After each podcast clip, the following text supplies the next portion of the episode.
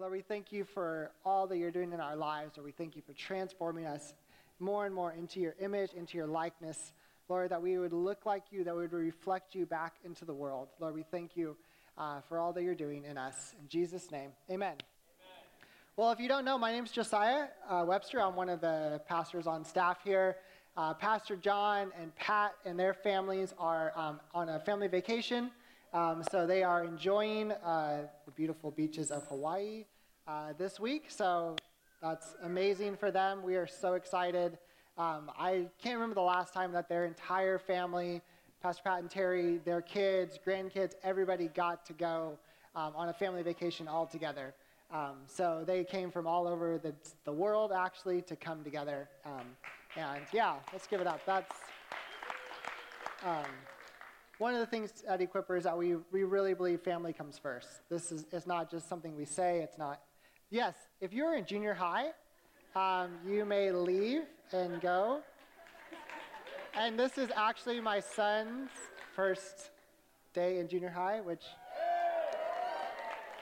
uh, I'm a little, it's a little bittersweet. I didn't realize he was that old. um, but like I said, uh, family, we really believe family comes first. Um, it's not just something we say, it's something that we try our best to live out. And so, um, so you have me this morning, which I'm super excited. We get to finish off our Garden City series uh, that we have been uh, going over the last four or five weeks. We had a couple breaks with guest speakers and uh, family uh, worship Sunday last week. How many were here last week? Was that not one of the most incredible services? I, at least for me, that was one of the most incredible services I've ever been a part of um, to see, you know, a whole family, you know, brothers and sisters get baptized, to see, um, you know, just to receive communion together, to, to worship, to dedicate a baby. Um, just the whole Sunday for, for me is just, it makes everything worth it. You know, I don't know how many of you know, we get here at 6.55 in the morning every Sunday to begin setting up. Um, and we love it. We have an amazing team that, that comes, they're committed. Um, but sometimes it's easy just to get into the routine of, you know, I, I, come, I show up, I set up, I do my part on a Sunday morning, um, tear down afterwards, get home, relax. And sometimes you just get in the routine. And it's weekends like last weekend that remind me of what we, why we do what we do, the lives that are changed, the people that are transformed, the, the testimonies that came out of that were just an incredible, incredible time. So, um, like I said, I get to finish off our Garden City series, which uh, it's kind of based loosely on Garden City by John Mark Comer. He is a pastor up in uh, Portland, Oregon. If you are a reader, or even if you're not, I highly recommend this book. Um, pastor John and I were talking before we started the series. Um, we really believe that this series and the book in particular can be one of the most transformational um, things that we've ever done as a church. It, um, at least for me, it's totally transformed my view of work and rest and life and the future and the past and everything that um, God has been doing. Um, so, like I said, uh, we're going to finish it up today. Um, the, the, most of the series has been looking backwards. We look back to the garden, what God's original design was in Genesis 1 and Genesis 2. Um, you know, we found out work, rest, and the art of being human. You know, God blessed work because God worked, we work. God declared rest holy. God rests, so we rest. But that's all looking backwards. What God did in the garden, what God did in Genesis 1 and 2. Today we're going to look to the future, what God's going to do. Because the Bible starts in a garden, but it ends in a garden city.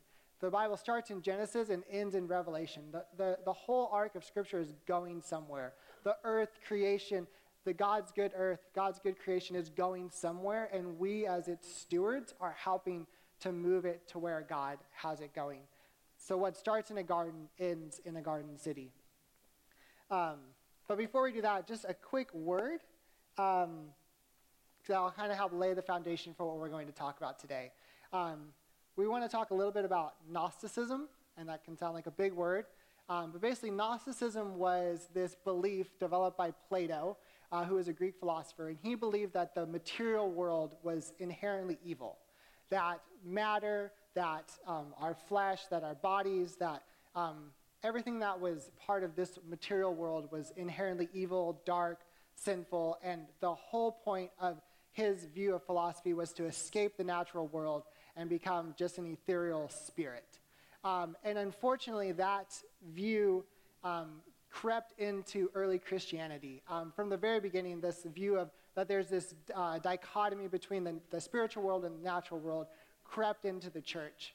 Um, and so the Apostle John, uh, who was one of the followers of the, uh, the earliest followers of Jesus, and he wrote not only a biography about Jesus, but he wrote letters to different churches um, at the end of the first century. He hits this um, belief, this um, heresy head on.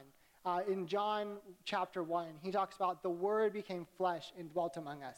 And so the, the very thing that the Gnostics believed was evil, flesh, Jesus, the light of the world, the, the God incarnate, comes down and takes on flesh. And so if God takes on flesh, flesh can't be inherently sinful because God is not sinful.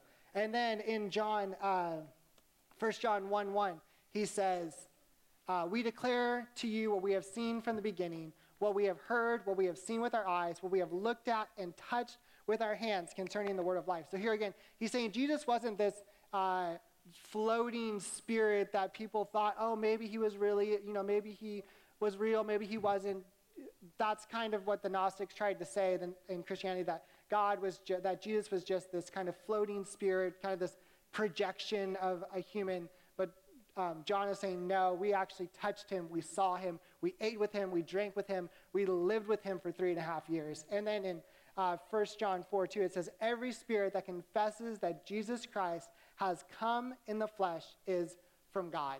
And for us, we hear that and we're like, oh, you know, of course, like Jesus Christ came in the flesh. But for uh, a late first century Christian, there was actually a, a, huge debate going on in that time about what the nature and character of Jesus was. As Christianity began to spread outside of Jerusalem and out, outside of its early Jewish Christian context, as it began to go into the Greek world and the Roman world, there was debates about who Jesus really was because it was going to people that didn't actually see Jesus, that didn't actually um, touch Jesus, that didn't actually eat and drink and fellowship with Jesus.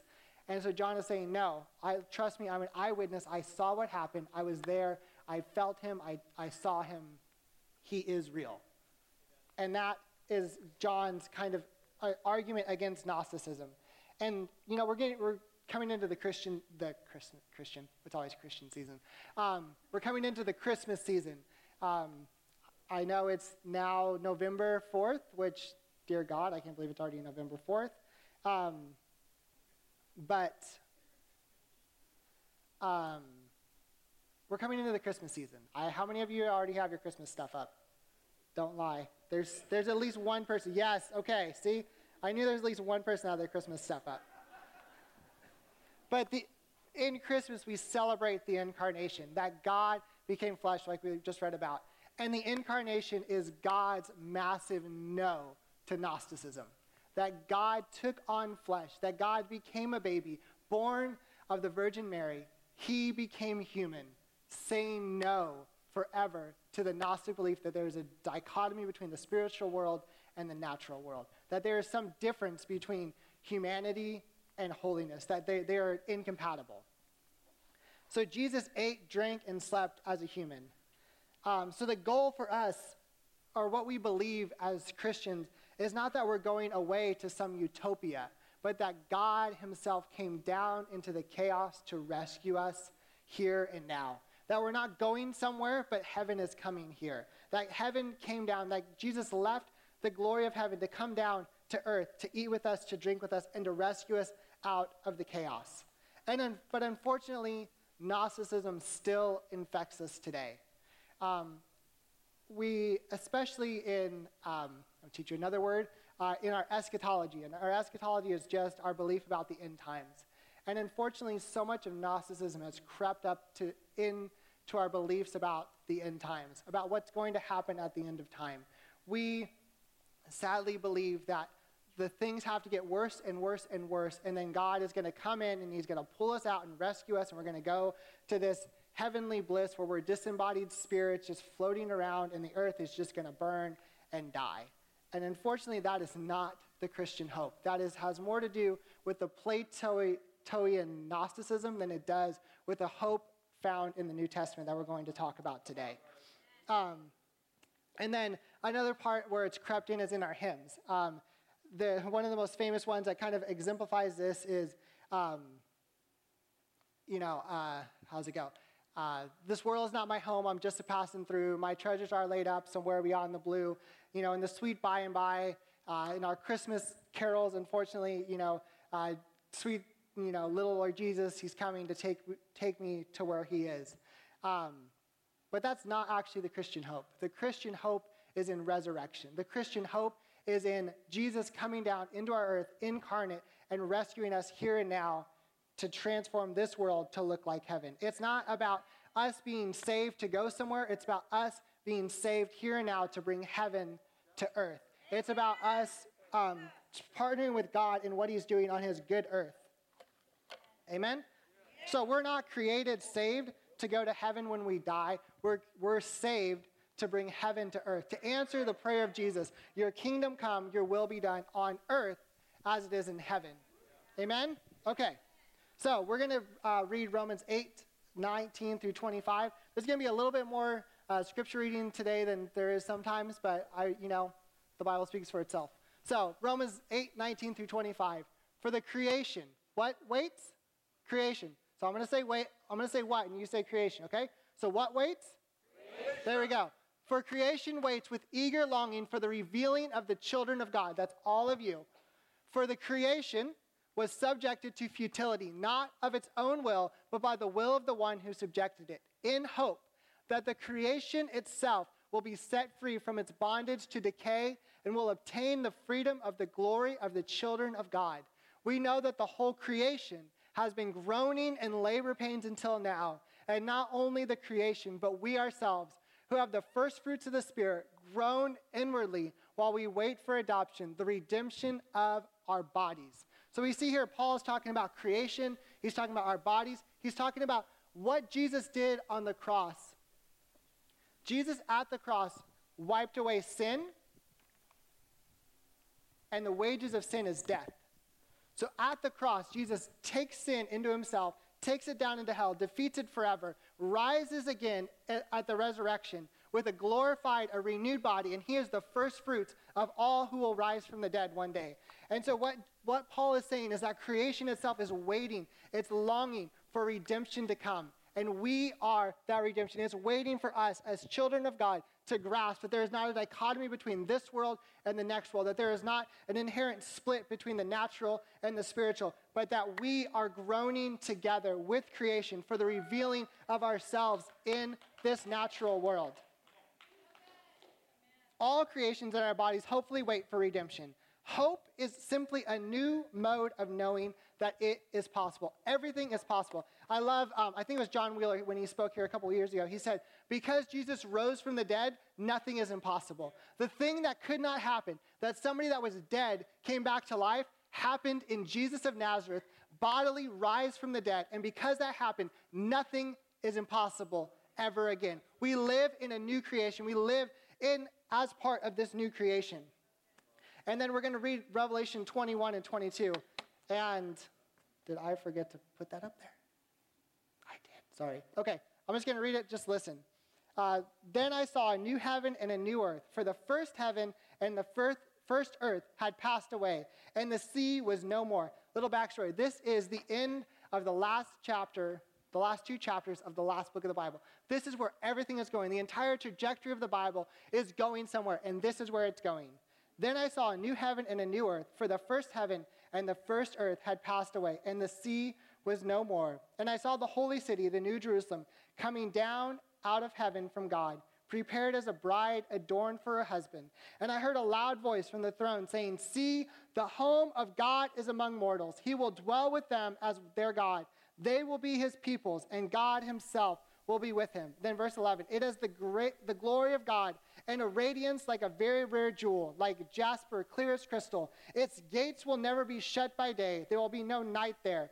People will bring into the glory and honor of the nations, but nothing unclean will enter it, nor anyone who practices abomination or falsehood, but only those whose names are written in the Lamb's book of life. Then the angel showed me the river of the water of life, bright as crystal, flowing from the throne of God and of the Lamb through the middle of the street of the city. On either side of the river is the tree of life with its 12 kinds of fruit, producing its fruit each month, and the leaves of the trees are for the healing of the nations. Nothing accursed will be found there anymore, but the throne of God and of the Lamb will be in it, and his servants will worship him. This is not about the end of the space time universe, but about its radical healing. Hope is not about somewhere else, but about here and now. Heaven is not a future destiny, but another hidden dimension, God's dimension. And so um, the, the ancient uh, Hebrews didn't believe that there was heaven as in some radical far off place, and then there was earth, and they were separated. What they believed is that heaven and earth were like parallel universes, essentially. That there was the domain of humans and the earth, um, and then there was the domain of God, and they were parallel universes. And at the in the holy of holies, those two those two dimensions joined together, and so the holy of holies was actually heaven on earth. But we believe that in Jesus, in his life, death, resurrection, and ascension, now the whole earth has become the Holy of Holies. That we pray that your kingdom your come, your, your kingdom would come, your will be done on earth as it is in heaven. So now the whole earth becomes that glimpse of where heaven can come to earth, where heaven and earth can touch. That it's not some far off place, some far off distant place. It's right here. It's, it's so near. It's just an alternate, parallel universe, and we get to tap into it and pull it down. God will remake, remake both heaven and earth, like we read in uh, uh, Revelation 21. Then I saw a new heaven and a new earth. He will make both of them, and he will join them together forever. These are, we are not ransomed souls going to heaven, but we are part of the New Jerusalem coming down to, to earth, uniting the two. And the, it is the ultimate answer to your kingdom come, your will be done on earth as it is in heaven. Revelation ends not with us going to heaven, but about heaven's joining or invasion of the earth. Now, everybody pause. Take a deep breath. Breathe out. Now, I want you to listen to me very carefully. I am not saying that we don't have souls, and I'm not saying there is not a heaven. Everybody clear? Okay. Pastor Pat, uh, if you don't know, has more books on heaven than most people have books, period. Um, so I am surrounded by, I'll just, there, I believe in heaven. I believe in that we have souls, that Jesus came to save us. But I'm saying it's not, what we believe is not inaccurate, it's simply incomplete. That we believe in a two step process that we have life here, and we die, and then we spend eternity in heaven or hell. That's merely incomplete. It's actually a three step process in the New Testament. We have our life here now, we die, we go to heaven or Hades, whether we're in the body or out of the body, it's not clear. And then we come back to earth, the remade heaven and earth joined together, and we live forever on a remade earth. Does that make sense? Okay, so it's not a two step process. I live, I die, I go to heaven. It's I live, I die, I go to heaven, and then heaven with me in it comes back down to earth, the remade new heavens and new earth. Uh, what N.T. Wright, N.T. Wright calls it life after life after death. We think of just life after death, but it's really life after life after death. I got a drink after that.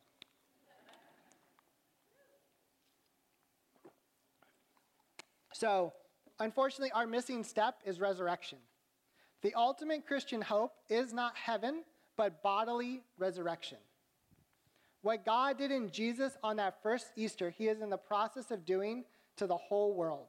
And our mission is to go into the world and proclaim that what God did in Jesus, the new creation that God instituted in that garden that first Easter morning, when Jesus rose out of the tomb with a new, glorified, renewed body, He is planning to do first in our bodies and then ultimately throughout the whole world.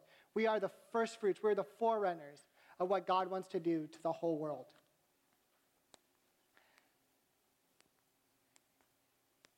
This is the grand rejection of Gnosticism. We are not separated from the world, but the heaven comes down to earth. And when I was preparing this message yesterday, trying to wrap my head around it, and I read it to Jessica, my wife, and she's like, "That was good, but you read way too much." And so I really tried to rein it in, take down quotes, break them down into just ideas. Um, but there were, there were two quotes by N.T. Wright in his book, Surprised by Hope, uh, which I guess I'm just throwing out book recommendations today.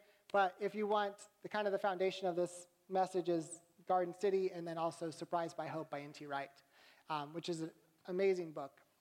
Um, but there are two quotes by him that I, they were just too good to pass up. So this is the first quote. It says, The point of this is that a proper grasp of the surprising future hope held out to us in Jesus Christ leads directly and to many people, myself included as I was reading this, equally surprising to a vision of the present hope that is the basis of all Christian mission. To hope for a better future in this world, for the poor, the sick, the lonely, and depressed, for the slaves, the refugees, the hungry, and the homeless, for the abused, the paranoid, the downtrodden, and the despairing, and in fact, for the whole wide, wonderful, and wounded world, is not something else, something extra, something tacked onto the gospel as an afterthought. And to work for that intermediate hope, the surprising hope that comes forward from God's ultimate future into God's urgent present, is not a distraction from the task of mission and evangelism in the present. It is a central, essential, vital, life giving part of it. So when we grasp this, that we are not um, just going to live this life and Jesus saved a little part of me to go to heaven later and then it's all good. If I can grasp that, no, God is saving me for the here and now to be the first fruits of what he wants to do to the whole world. That I will go to heaven when I die, and then eventually, as part of heaven, I come back down to a remade earth. It radically changes how I view both this life and the life to come. I no longer view the plight of the sick and the dying and the broken in this world as merely something that I need to go and preach the gospel to them so that way they can get saved. No, I see their plight as part of the destructive pattern of sin in this world that has robbed people of their dignity, of their life, of their hope. And I get to go as part of new creation and, and yell from the rooftops that death has been defeated, that sin is no more, and that we can step into new creation, that we can step into that hope, that the, the hungry are fed, that the poor are taken care of, that the homeless have a place to sleep. This is part of the grand Christian hope of resurrection and new creation. And so, amen. So this has radical implications. So, what is new creation actually going to look like? Uh, we believe that what began on Easter is actually happening in the whole world. But what does a garden city actually look like? Like we talked about at the beginning, the creation is going somewhere. What started in a garden is ending in a garden city, but it looks like something. And the Jewish Hebrew prophets had so many beautiful pictures of what that looks like, and we're going to look at one of them today. Excuse me. In Isaiah 65, he says, For I am about to create new heavens and new earth. There's that same language again. The former things shall not be remembered or come to mind, but be glad and rejoice forever in what I am creating. For I am about to create Jerusalem as a joy and its people as a delight. I will rejoice in Jerusalem and delight in my people. No more shall the, shall the sound of weeping be heard in it or the cry of distress. No more shall there be an, in it an infant that lives but a few days or an old person who does not live out a lifetime. For one who dies at a hundred years will be considered a youth, and the one who falls short of a hundred will be considered accursed. They shall build houses and inhabit them. They shall plant vineyards and eat their fruit. They shall not build and another inhabit. They shall not plant and another eat. For like the days of a tree shall the days of my people be, and my chosen shall long enjoy the work of their hands.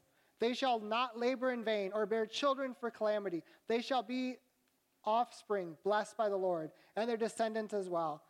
Before they call, I will answer. While they are yet speaking, I will hear. The wolf and the lamb shall feed together. The lion shall eat straw like the ox. But the serpent, its food shall be dust. And they shall not hurt or destroy, on all my holy mountain, says the Lord. Amen and amen. So, this was the vision that the prophet Isaiah had he begins, he writes this beautiful poem about what new creation is going to look like. And we can read that and we can, you know, oh, that's beautiful, like, just so poetic, but that stuff actually means something. So here are some, I think, some keys that what new creation looks like. In new creation, there's celebration and joy. It says Jerusalem as a joy and his people as a delight. That there's health and safety for the vulnerable, for children and the elderly. There's not going to be an infant that dies young. There's not going to be an old person who doesn't live out the full number of their days. There's housing and food for all. They shall build houses and inhabit them. They shall plant vineyards and eat their fruit.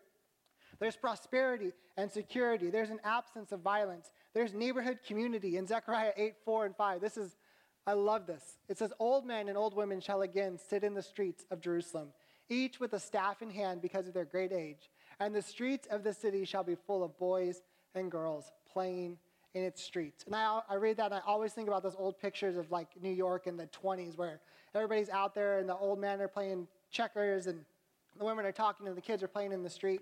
Like, that's a vision of what heaven is going to look like. That's a vision of what new creation looks like. In new creation, there's intimacy with God, there's prosperity and beauty, there's wealth, splendor, and purity. There's environmental health and healing for people's bodies. There's acknowledgement of God and of Jesus. So, a biblical vision of God's will done on earth as in heaven in a city is this there's knowledge of God, there's acknowledgement of Jesus, there's housing for all, owned, safe. There's prosperity, businesses succeeding and secure. There's food for all. There's care for the vulnerable, the children, the elderly. There's celebration, creativity, arts. There's safety. There's no violence. There's joy. There's peace. There's neighborhood community. The natural environment gets incorporated. There's a garden. There's rivers. This is what it looks like to live in new creation. And we, as Christians, are called to live this out here now in every city in every region that we're called to care for. This is our hope. My hope is not that I pray a prayer and a little part of me gets flipped, a little bit gets flipped, and then when I die, I go to heaven and woo, everything's done.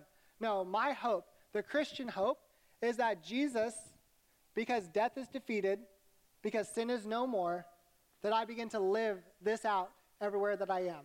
That I begin to work to, to share knowledge of God and acknowledgement of Jesus with everybody that I know. That I work towards housing for all. That I work for joy and peace in my community. That I work for safety. That I work for creativity in the arts. This is the Christian hope. This is what we are called as Christians to be a part of. This is what we are called as Christians to, to, to push into the world, to speak into the world, to, to live into the world. This is what our, our hope is. This is what we are called to do. And unfortunately, and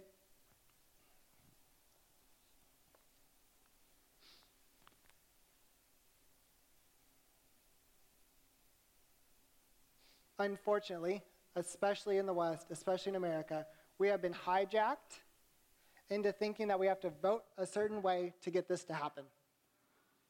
But as Christians, we don't vote for this to happen, we sacrifice for this to happen. We live for this to happen. We lay our lives down in self sacrificial love for this to happen. Now, do we vote? Do we do all that? Yes. But that is not our ultimate hope. Who wins on Tuesday is not where my ultimate hope lies. My ultimate hope is not in who's in the White House. My ultimate hope is that there is a lamb slain from the foundation of the world that is sitting on a throne in heaven, and he is Lord because Jesus is Lord, Caesar is not. This was the radical declaration of the early church. This is what got them martyred. They didn't get martyred because they believed that when you prayed a prayer, you flipped a switch and you were going to heaven.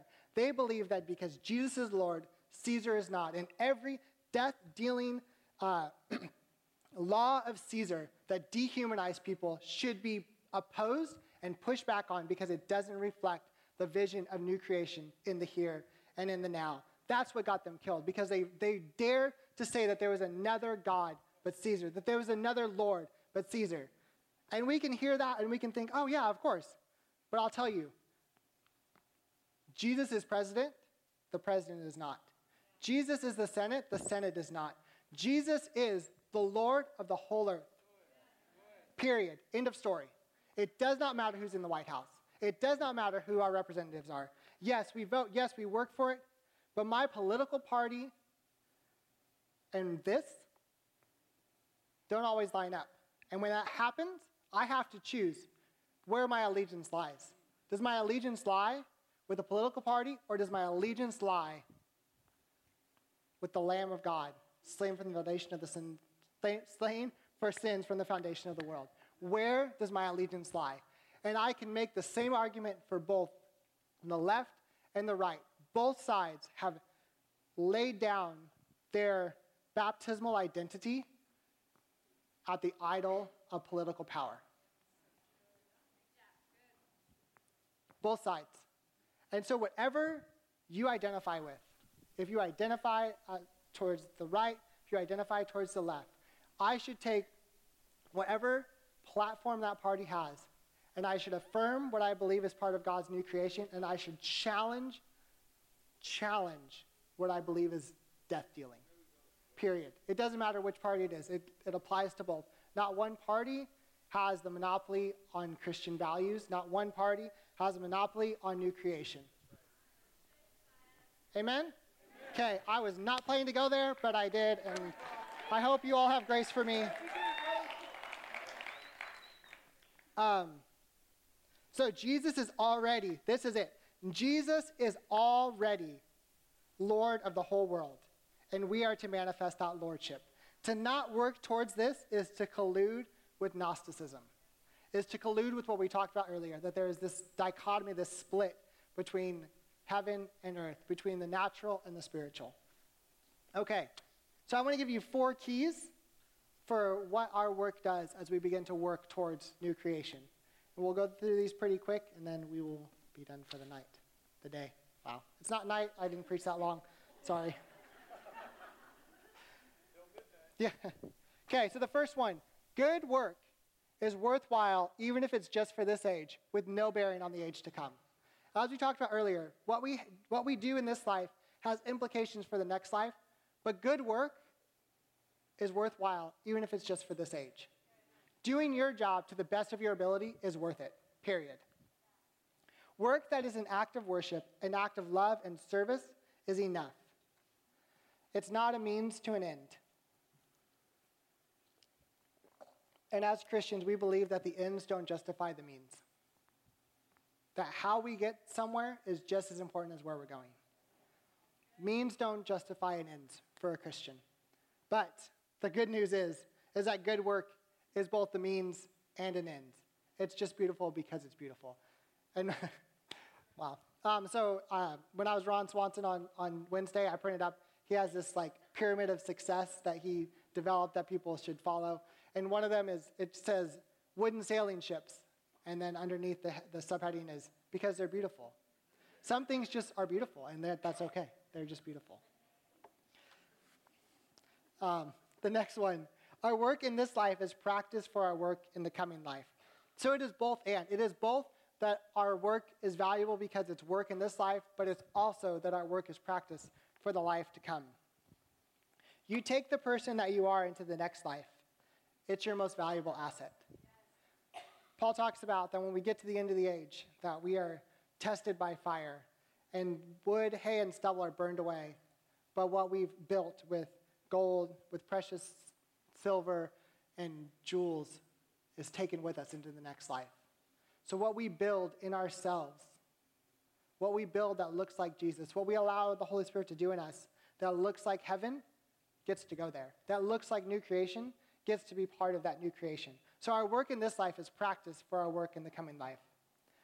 And here's the mind blowing thing some of our good work that we do will actually last into the next world, like we just talked about.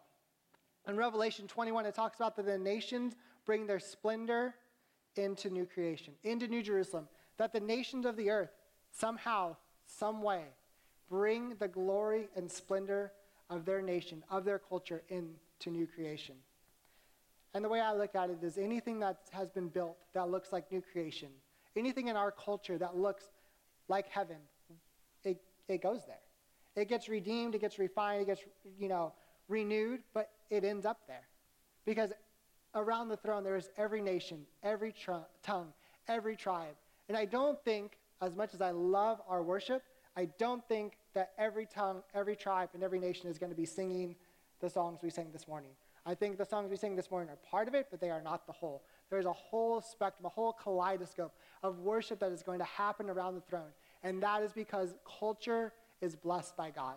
Yes, there are things in culture that are evil and demonic and are fueled by death. But there are things in every culture of the world where there is beauty, where there is life, where there is love that is at the core of that.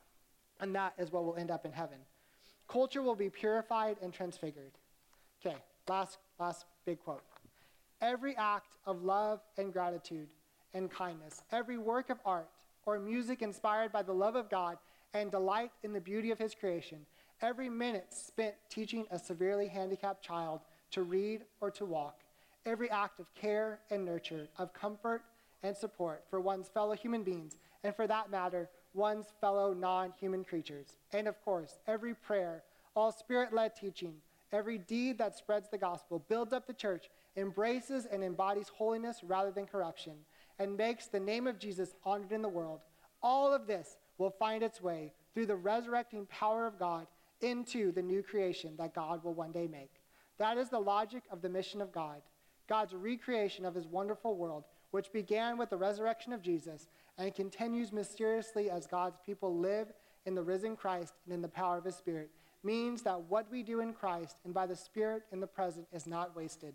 It will last all the way into God's new world. That, to me, is such a sobering and humbling and beautiful thought. When I read that yesterday, I just, I just broke down crying, realizing that I have a friend and she works with special needs kids, and we were talking about um, just God in the workplace and different things, and she said, You know, it, it, it's hard for me because I'm legally not allowed to ever talk about God in my workplace. And I, I read that quote and I think of her that every act where she helps a child's parent who's so frustrated by the system, by the politics of the system, that their child can't learn correctly because their child doesn't look like every other child. Every hour that she spends with those parents lasts into the next life. It's such a beautiful, beautiful way to live. That what I do actually matters. That what I do lives on past me. And one of my favorite movies growing up was Gladiator. And in one of the first scenes, he, he yells out, What we do today echoes through eternity. And it's true. What you do has implications for all of eternity. The last one good work Know that all the good work done in this age will be rewarded in the age to come. How we live now affects eternity, not in a stuff way, but in a responsibility way. One of my favorite and least favorite parables that Jesus tells is the parable of the minas. He tells about this landowner that's going away, and so he gives different talents to different people. And whoever, you know, so he gives one, three, and five, and he comes back and he goes to the first one that had five, and he asks, you know, what did you do with the, the five talents I gave you? And he said, well, I took the five and I, I got you five more. And he said, well done. Now you can rule over five cities. Same with the three, and then the one ultimately doesn't actually, he just buries it in the ground and doesn't do anything but how that those servants dealt with their five talents determined what they would rule over. And in the kingdom, reward for a job well done is more responsibility. But it's more responsibility in a uncursed world where I get to partner with God in beauty and responsibility. You know, and I think about like I said, my son's getting ready to, or is in junior high this morning, and it hit me the other day that he turned 11 in October, and in five years he'll be able to get his license. I didn't laugh. I think I started crying, or I might have thrown something. Um, one of those two. It wasn't a pretty picture. But the reward for getting your license is the responsibility to go to the store and pick up milk when your dad doesn't want to.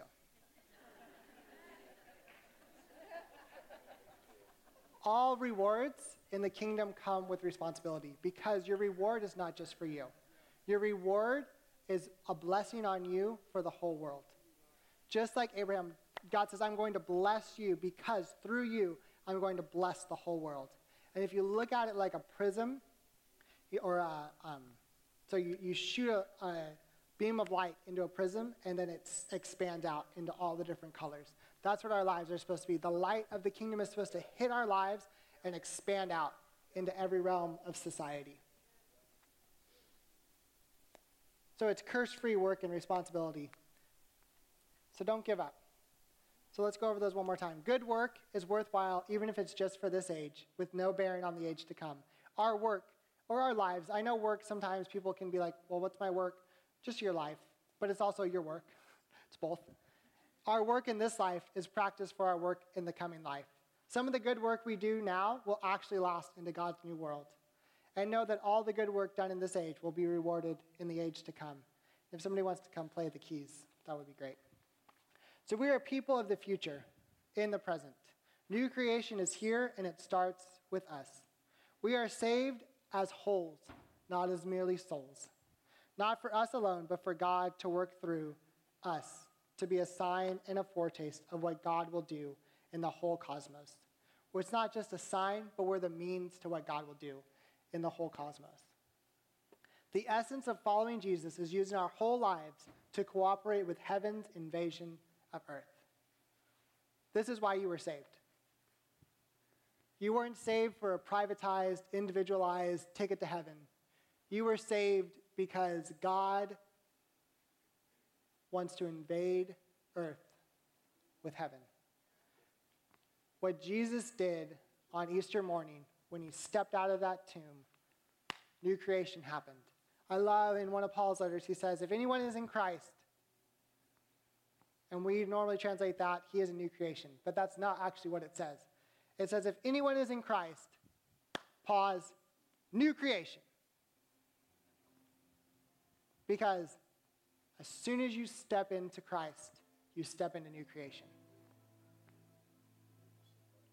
that just like we talked about in the beginning, just like in Genesis 1, where we were made in the image of God to reflect Him back to Himself in worship and into the world as stewards, when we are reborn in Christ, we become just like Adam was to take a garden, a wilderness, and make it into a city. So, I want as we're ending tonight, to today, know why I keep saying tonight.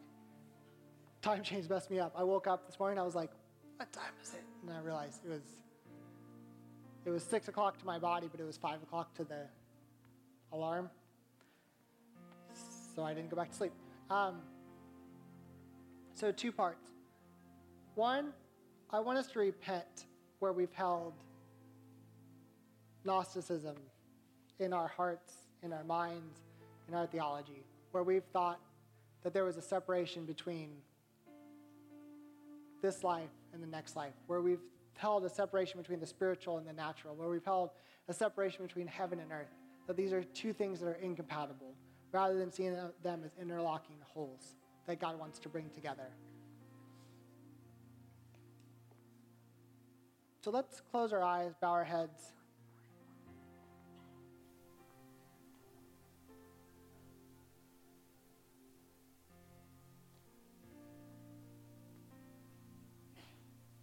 If that's you and you've been hearing this message and you feel the conviction of the Holy Spirit that this is something that you've struggled with, that you've realized I haven't had a holistic view of what my life is supposed to be like, of what I was saved for. We weren't just saved from sin, we were saved for God's mission into the world. And you want to recommit your life, your whole life, to God to Jesus as Lord. Will you raise your hand? We're just going to pray together. This is not just I'm praying a prayer so I can go to heaven. This is I am praying a prayer. I am committing to being part of new creation here and now. That my life matters, that my life has meaning beyond just where I go when I die.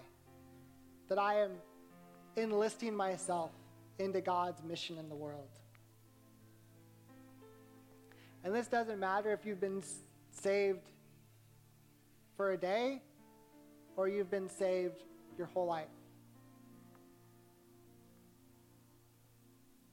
This is making a fresh commitment to live out the mission of God.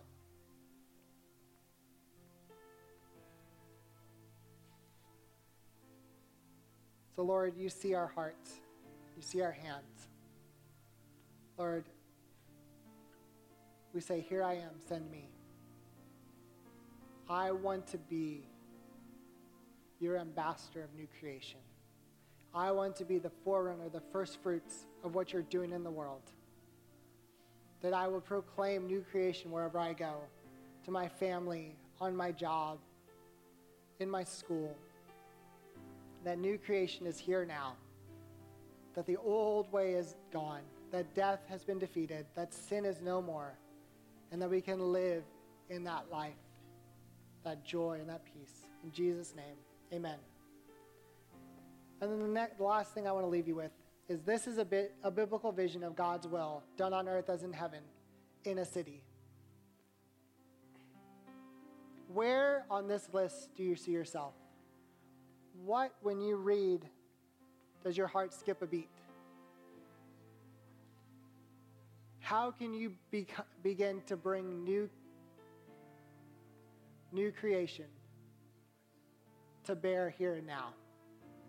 Ultimately, God will remake heaven and earth. But in the meantime, we get to work towards that. So, what, is, what in this do you find a heart for? And I'm going to leave this up as, as we close today and as we leave.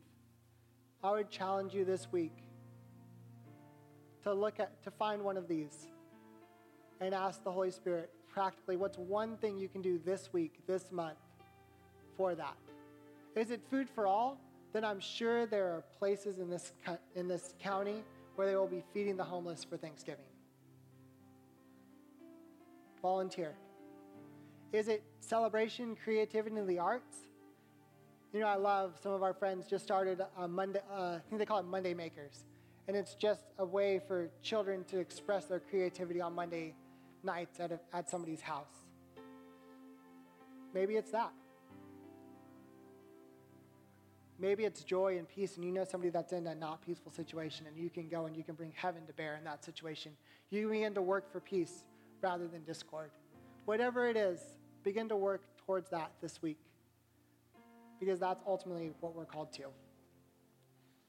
And just a quick note about new heavens and new earth, and you know, sometimes our minds can't grasp what that means because we're ch- transforming and changing. And, you know, I know for me, I'm reading all this and I'm like, what does it actually mean? What does it look like? But here's what I know Jesus in a body died on Good Friday. He was buried, he was dead. Three days later, he rises from the dead with a resurrected body. And what God did in Jesus on that Good Friday or Easter Sunday morning, God is going to do for the whole world. That He is going to take our bodies, He is going to take our world, and He is going to renew it, to re transform it into His original design. So we don't know exactly what that looks like, but we know that what's, that's what God has called us to do. That's what God has called us to live in. Amen?